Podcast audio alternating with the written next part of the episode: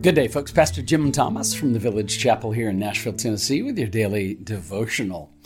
Reading again from J.I. Packer's Praying the Lord's Prayer, uh, about 15 or 16 very short chapters where he takes, uh, in each one, he takes a line from the Lord's Prayer and just helps us uh, understand it and uh, kind of marinate in it. I've, I've read several of these before, and uh, I hope to make it through the whole book. Uh, as you know, those of you that uh, follow this daily devotional, I, I rotate around, so you're getting uh, uh, you're getting a, a broad cross section of authors.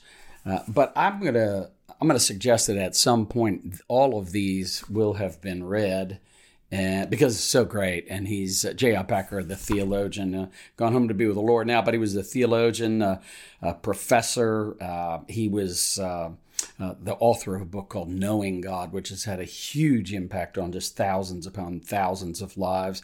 He served as general editor for the ESV translation of the Bible and as a theological editor for the ESV Study Bible as well. So some of you may be enjoying his work and not even knowing it. But here uh, today in this reading, um, he focuses in from the Lord's Prayer on the phrase, Thy kingdom come. And uh, let's see what he has to say. First, uh, he includes the verse Mark 1:15, "The time is fulfilled, the kingdom of God is at hand. Repent and believe in the gospel."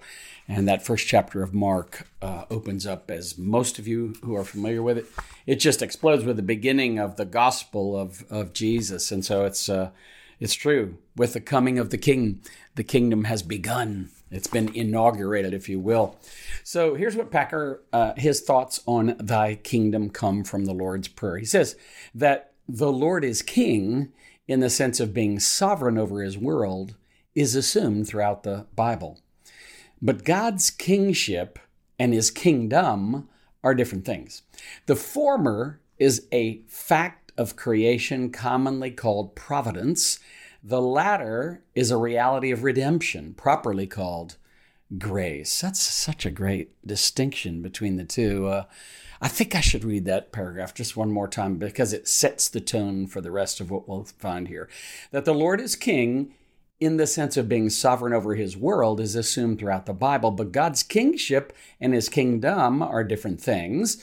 The former, God's kingship, uh, is a fact of creation, commonly called providence. The latter, his kingdom, is a reality of redemption, properly called grace. J.I. Packer continues This distinction is biblical in substance, but the vocabulary of Scripture does not show it kingdom is used in both testaments for both God's universal sovereign sway and his redemptive relationship to individuals through Jesus Christ. In the Lord's Prayer, Thy kingdom come uses the word in the latter sense. And at the end, where we say, Thine is the kingdom in the former sense. God in sovereignty overrules the lives and doings of all men and women, including those who deliberately defy and disobey him. In a monstrous outburst of sibling rivalry surpassed only by Cain's fratricide, where Cain kills Abel back at the beginning of Genesis, Joseph's brothers sold him into slavery and told his father that Joseph was dead. Yet God was overruling so that later Joseph could say, What you meant for evil, God meant for good. And that, of course, we find in uh, uh, Genesis chapter 50 as the brothers um, who had already years and years and years before sold Joseph into slavery, uh, where he ended up in Egypt. And then they come crawling to Egypt begging for food. And uh, uh, in God's providence, end up uh, right before Joseph, who's been put in charge of. of most of Egypt at the time. He's sort of the vice Pharaoh, if you will. Uh, by the hands of lawless men, Packer goes on to say, the Jews of Jerusalem crucified and killed Jesus. Yet God was overruling so that Jesus was, quote, delivered up according to the definite plan and foreknowledge of God. End quote. And by his life, the world was redeemed. This is a quote from Acts chapter 2.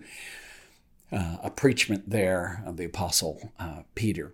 By this overruling, uh, or but this overruling, Packer says, is a different thing from God's reign of grace in the heart and life of one who bows in penitent trust before his authority, desiring only to be delivered from evil and led in the paths of righteousness.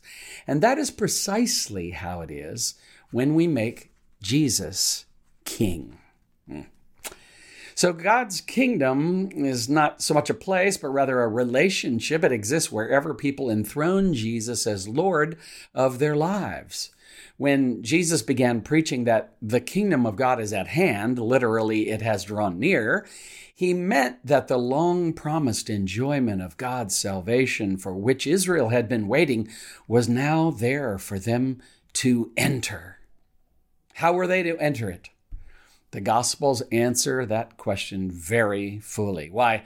By becoming Jesus' disciples, by giving Him their heart's loyalty and letting Him reshape their lives, by receiving forgiveness from Him, by identifying with His concerns, by loving Him without reserve and giving His claims precedence over all others. In short, by manifesting what Paul called, quote, faith working through love, end quote. Um, and that phrase lifted from Paul's letter to the Galatians. Faith that acknowledges and embraces Jesus Christ, as in Peter's phrase, Lord and Savior. You find that in uh, multiple times, actually, in uh, Second Peter. So Jesus is Lord and Savior, both. To this faith, Jesus pointed Nicodemus in John chapter 3, having told him that no one sees or enters the kingdom without a radical inner transformation by the Spirit, which he pictured as being born again. John chapter 3, uh, verses 3 through 11. This passage instructs us that none of us can enter the kingdom without the Spirit's help. We must not be too proud to ask for it, nor refuse to be changed in whatever ways God sees necessary. The kingdom arrived with Jesus indeed. One might say that as Son of God incarnate, Jesus is the kingdom of God in person. His rule over Christians is regal in the full blooded biblical sense, personal, direct, and absolute. His claims are the claims of God, overriding those of man. Yet his rule is not tyranny. For King Jesus, is his people's servant, their shepherd, their champion, ordering all things for their protection and enrichment. Matthew 11:30 tells the disciples, "My yoke is easy and my burden is light." Also, Packer says, he is their brother in the royal family, who himself lived on earth as a man under authority, coming, of course, um, under the authority of his Father. Um, he will not ask more of us than was asked of him, indeed, not so much. His rule has the nature not of dictatorship, but of pastoral care. That's the beautiful thing. Jesus saying, I am the good shepherd. I know my own. in uh, John chapter 10. Uh, Packer goes on Jesus' claims are the claims of God overriding those of man, yet his rule is not tyranny. Gotta let that sink in. For King Jesus is his people's servant, their shepherd, their champion, ordering all things for their protection and their enrichment. That's so, I'm so glad I reread that. I'm so glad that was uh, as a, listed as a little pull quote here. Um, yeah, it's not, it's not conversion by coercion. Hmm. No, he he moves on our hearts, in our hearts, and upon us, and reveals to us not only our sinfulness, but his the beauty of his sovereign grace and uh, his amazing love for sinners, such as we are. And that's that that's both humbling and it stirs up gratitude. It should and and it should compel us. It should draw us to him uh, in all his beauty and majesty as the king we've always needed and the king we've always wanted. Yeah. Packer goes on. The first and fundamental service rendered by great David's greater son, Jesus, to his disciples is to save them from sin and death according to God's promise. So the kingdom of God is the realm of grace where the damage done to us by sin is repaired. And the gospel of grace proves to be what the kingdom is all about. Somebody shout amen. All right. Packer again. In one sense, the kingdom is here and now, and Christians are in it. But in another sense, that of perfecting the display of God's grace in this world, the kingdom remains future and awaits Christ's return. The prayer, Thy kingdom come, looks on to that day. But this does not exhaust its meaning. Any request for a new display of God's sovereignty and grace, renewing the church, converting sinners, uh, restraining evil, providing good in this world, all of that is a further spelling out of thy kingdom come. If one asks, where in the Lord's Prayer does general intercession appear? The answer is here. And if one asks, why burden oneself with a load of intercession? The answer is because we are taught to pray, Thy kingdom come. Yeah, that's what Jesus is doing. He's instructing his disciples and us by extension in how we ought to pray. Especially in the Luke version of the Lord's Prayer, the disciples explicitly say, they overhear Jesus praying and they say, Lord, teach us to pray. Hmm, it's really, really powerful. Well, one more paragraph from J.I. Packer and then a few questions that he leaves at the end of each of these short chapters. Uh, last paragraph To pray that kingdom come is searching and demanding, for one must be ready to add and start with me. Make me your fully obedient subject. Show me my place among workers for the kingdom of God, and use me so far as may be to extend your kingdom, and so by your means of answering my prayer. Made sincerely, Packer says. This is a prayer that the Savior who calls us to self denial and cross bearing and consent that one's life be lost one way or another in serving the gospel may have his way with us completely. Do we really seek this? Have we faced it? Let every man examine himself, and woman too. And so, only so, let him say the Lord's Prayer. This that last line is so amazing. Let every man examine himself, and and we are also busy examining others instead of examining oneself, aren't we? Um, well, here are some brilliant questions that Packer adds as we've thought about the kingdom of God and praying, Thy kingdom come. Uh, questions for thought and discussion. And if you're watching on YouTube, you can see at the end of each chapter, uh, there's just a little short page there like that. So here's, here's what he's got for us. Do you agree that God's kingdom is not a place, but a relationship? Why or why not? In other words, God's kingdom is not limited to one zip code in the universe. It's wherever uh, God's royal reign, God's sovereign rule is respected. And it's starting to become visible in God's people and in their relationships and in their work and they're they're being redeemed and renewed and all of their um, all of their priorities are being reordered and all of their desires are being reoriented according to God's will for God's glory. And there you see the kingdom of God, don't you? Mm.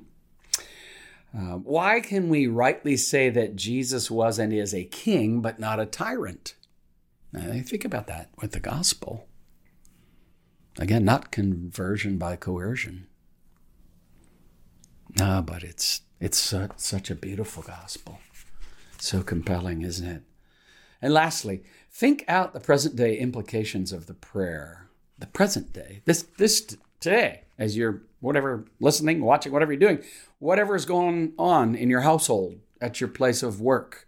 How does praying thy kingdom come impact you and whatever's going on, whatever situation it might be, so far as you are able to see. All of this from J.I. Packer's Praying the Lord's Prayer, just a tiny little book.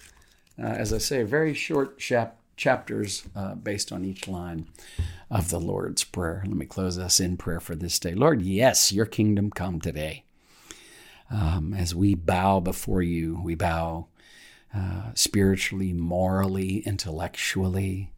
Um, we we lay before you, uh, presenting to you, Lord, our vocations, our reputation, um, our condition in life. All of these things, Lord, we just lay them before you. And like the Apostle Paul, we pray that um, our our lives, our freedom, our reputation, our lack of freedom, our suffering, all of who we are might be laid before Jesus, that his glory might be poured in and through our lives and realized not only by ourselves and experienced not only by ourselves, but that we might be a witness and a testimony to others as well. Thy kingdom come, thy will be done on earth as it is in heaven. Amen amen. Have a great day. Daily Devotions with Pastor Jim Thomas is a resource of the Village Chapel in Nashville, Tennessee. If you find this daily devotional beneficial, leave a review and share it with friends and family. For more resources or to support our ministry, visit our website, thevillagechapel.com. Artwork for this podcast by Kim Thomas, music by Phil Keaggy.